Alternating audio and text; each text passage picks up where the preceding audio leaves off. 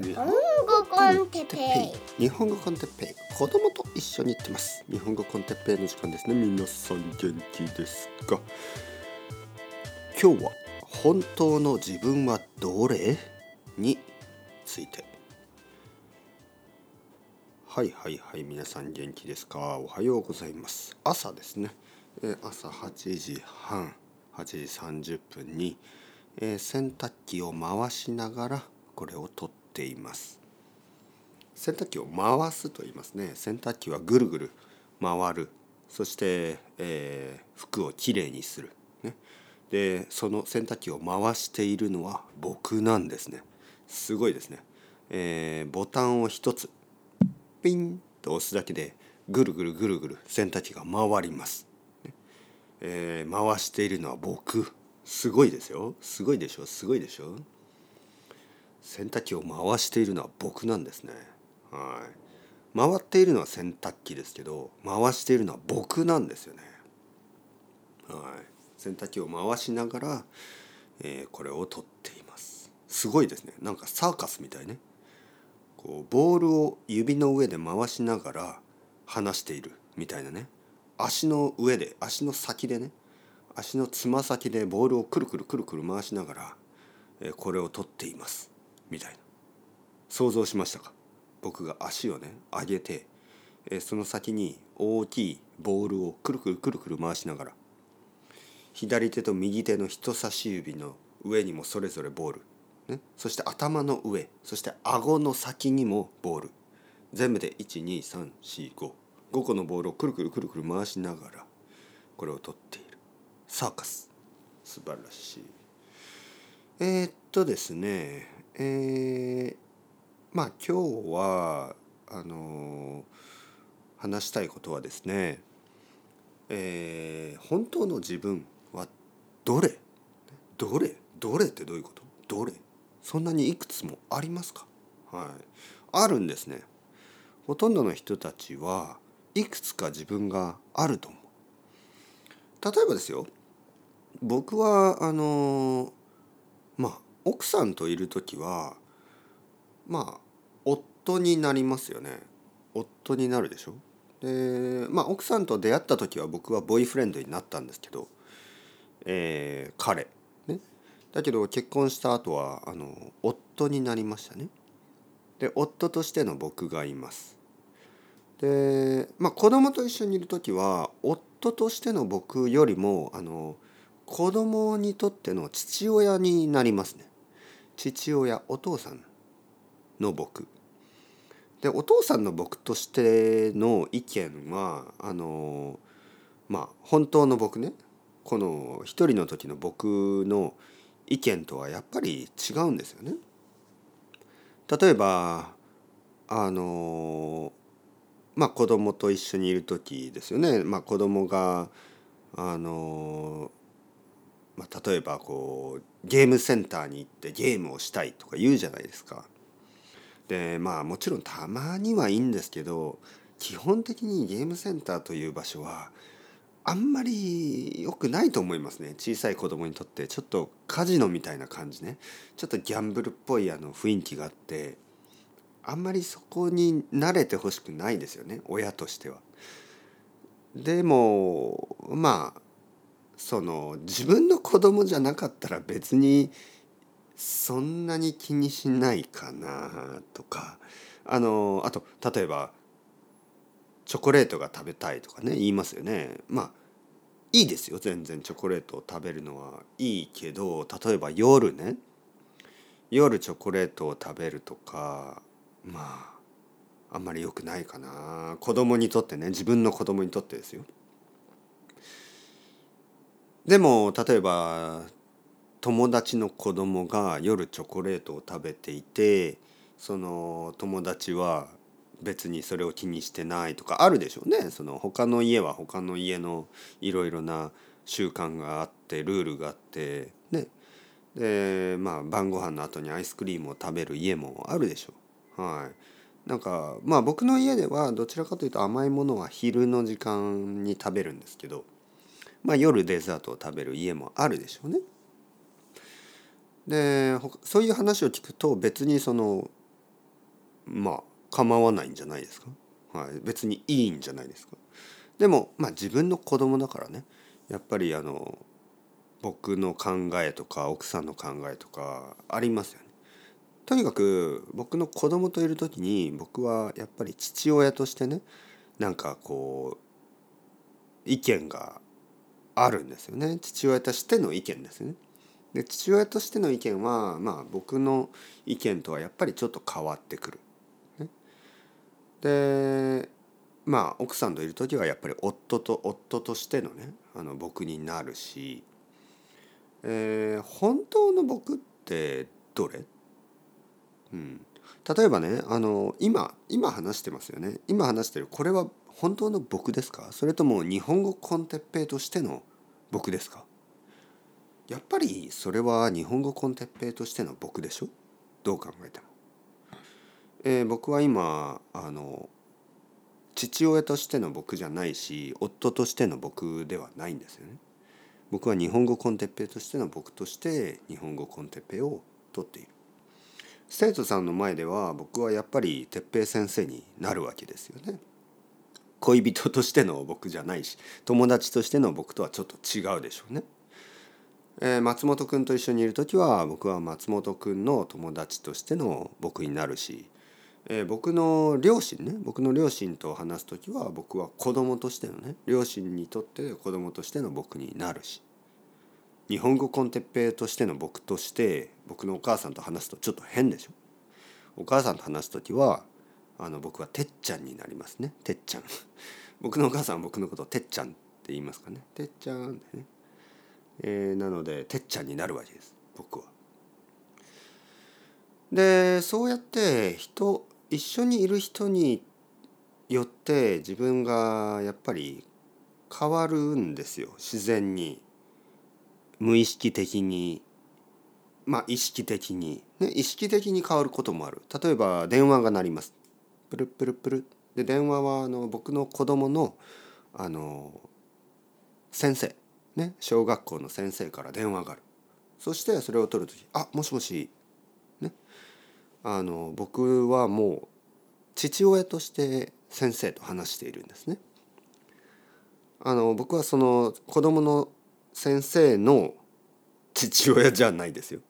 子供の先生の父親じゃないけど子供の先生と話す時は僕は僕の子供の父親として話すんですよ。ね？だからいろいろちょっと細かいですよね。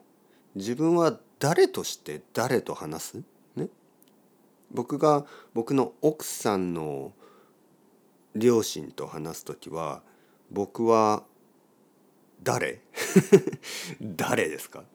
僕は奥さんのえー、夫として？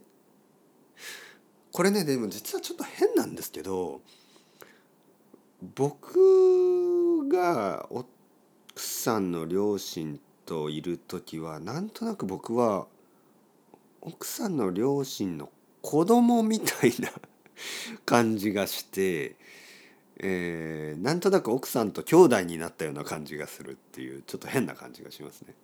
はい、なんかその家ねあの僕の両親、えー、奥さんの両親の家に行くとえー、奥さんの両親の奥さんは奥さんの両親の子供でしょ？娘でしょ？で僕もなんかその子供になるんでなんかこう奥さんと兄弟になったようなね変な感じがします。え僕たちの関係は何だ？みたいなね。この家の中でなんかあの子供みたいなね。そして僕の子供はまあ小さい子供みたいなね。なんか小さい弟みたいなね変な感じになっちゃう、うん、ちょっとアイデンティティが分からなくなりますね。まあ、これがあの義理の家族のちょっと難しさですよね。義理の家族ってなんかどんな関係っていうのをほとんどの人がちょっと実は混乱してますよね。義理の両親っていうのは僕の両親じゃないけど なんかなんかこうどどうすればいいのみたいなね。はい。まあとにかく細かく細かく分かれててでたくさんの人がですねあの基本的には毎日誰かと一緒にいることが多いでしょ？例えば朝起きてまあ例えば子供とか奥さんがいたり旦那さんがいたりして自分はまあ父親母親それとも夫妻みたいなもしくはあの結婚してなくても、まあ、あの彼や彼女と一緒に住んでいる人は、まあ、目が覚めた時から自分は、まあ、彼や彼氏、えー、彼や、えー、彼女、えー、ボーイフレンドやガールフレンドになってるんですよね目を覚ました時からね。えー、そしてちょっとねトイレに行くと自分一人だから一人に戻り そしてまた台所に戻るとまあボーイフレンドやガールフレンドにまた戻ったりね僕の場合は父親もしくは夫になる、えー、たくさんの人は仕事に行きますよね。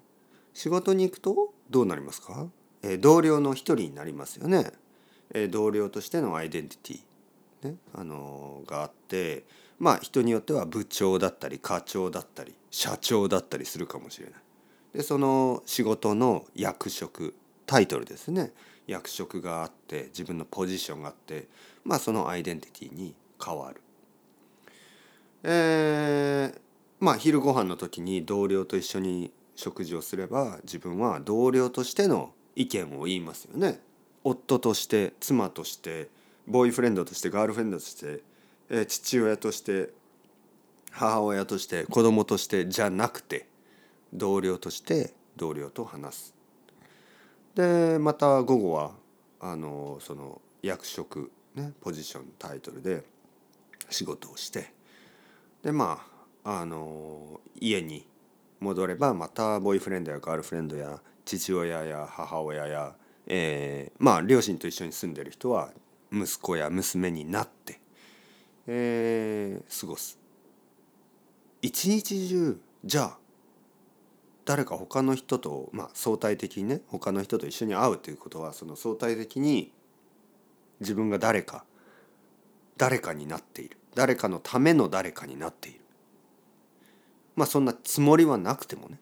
そんなつもりはなくてもやっぱりなんか求められるロール期待されているロールを、まあ、演じる、ね、例えば僕がお母さんと話す時にやっぱり息子として話すでしょ。はい、やっぱりこのお母さんは僕に何をどんなことを期待しているかどんな考えを期待しているかある程度ありますよね。はい、なんかこうロマンティックなジョークとか絶対言わないですよねお母さんと話してるんだから。ね。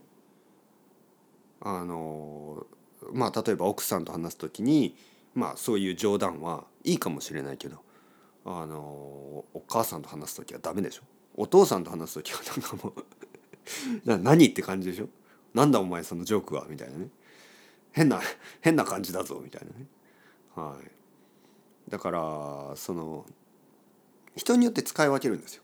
ね、で僕の子供はまだなんか小さすぎてそれがあまりうまくできない時がある。例えばあの僕をね、えー、自分の小学校の友達みたいに扱ったりするんですよ。例えば道を歩いててね一緒にあの図書館に行く時に「パパ競争しよう」みたいな走るんですね。走ってどっちが先に図書館に着くか競争しようって言うんですよ。で僕は嫌だよ。だから子供は「なんでやろうよやろうよ」ずっと言うんですね。やろうよやろうよ走ろう走ろうみたいな。やってやって競争しよう走って走ってみたいな。まあ子供がもっと小さい時は僕は一緒に走ってたけどそろそろこれを伝えないといけないんですね。僕は子供に言います。いや、パパは走らない。どうして？いや、パパ走りたくないから。ね？走りたいんだったら、あの、一人で走れ。もしくは、まあその、小学校の友達とね、友達と一緒に歩いてる時は、そういうことをしてもいいけど、パパは違うから。ね、パパは7歳じゃないから、7歳の遊びをしても面白くない、ね、そういうことを言うわけです。そうすると子供はちょっとなんかまあちょっとこう驚きというか悲しみというか そんな感じですよね。ただねこれはやっぱり少しずつ教えていかなきゃいけなくてあのみんなに同じように接するとやっぱりコミュニケーションの問題が出てきますよね。だから子供がその相手によってですね少しこう遊び方とか話し方とか意見を少しずつやっぱり変えられるようにならなければいけないだからパパと話す時はこういうことは言っていいけどこういうことは言ったらダメとかこういうジョークはパパは好きだけど多分ママはこういう冗談は好きじゃないよとかね？やっぱり人によって違うでしょ。人によってこの冗談で笑ったりこの冗談で怒ったり人によっては大丈夫だったり人によっては大丈夫じゃなかったりね？まあもちろんそのボトムラインはありますよ。全ての人に、えー、不愉快なあの気持ちにさせるようなもしくはあの明らかにおかしいことね。明らかに倫理的におかしいこと。人間としておかしいこと。まあそういうことは言ってもやってもあのいけない。相手が誰としても。誰だとしてもね。でも結構その冗談だったり遊び方だったりまあ人によって違いますよね。えー、僕の奥さんはこういうあの例えばレゴ。レゴを僕の奥さんは結構好きですけど僕は全然好きじゃない。パズルもそう。奥さんはパズル好きだけど僕は全然好きじゃない。で子供がね奥さんと遊ぶ時はレゴやパズルで遊べばいいと思う。でも僕と遊ぶ時はそれは好きじゃないから他のことをした方がいい。ね。え僕が好きな遊びって何？わからない。あんまりたくさんないですね。えー、まあ一緒に絵を描いたりするのは僕は好き、だからまあ人によってちょっと変えないといけないね。でも人によっていつもいつも自分を変えるから本当の自分は誰ですか？一人の時の自分はどんな感じですか？ね。それをちょっとみんな忘れてしまう。私は誰？私はママですか？私はパパですか？違うんですね。あなたはパパでありママであり。そしてあの自分です。もちろん。あなたは夫であり妻でありボーイフレンドでありガールフレンドであり、えー、父親であり母親であり息子であり娘であり同僚であり一市民シティズンですね。一市民であり日本人でありアメリカ人でありね。いろいろないろいろなことがありますよね。自分のいろいろな、えー、だけどあなたはまずあなたです。そしてあなたはどんなあなたですか？どの時のあなたがもっと自分ですか？子供の時のあなたですか？それとも今？うん。わからない。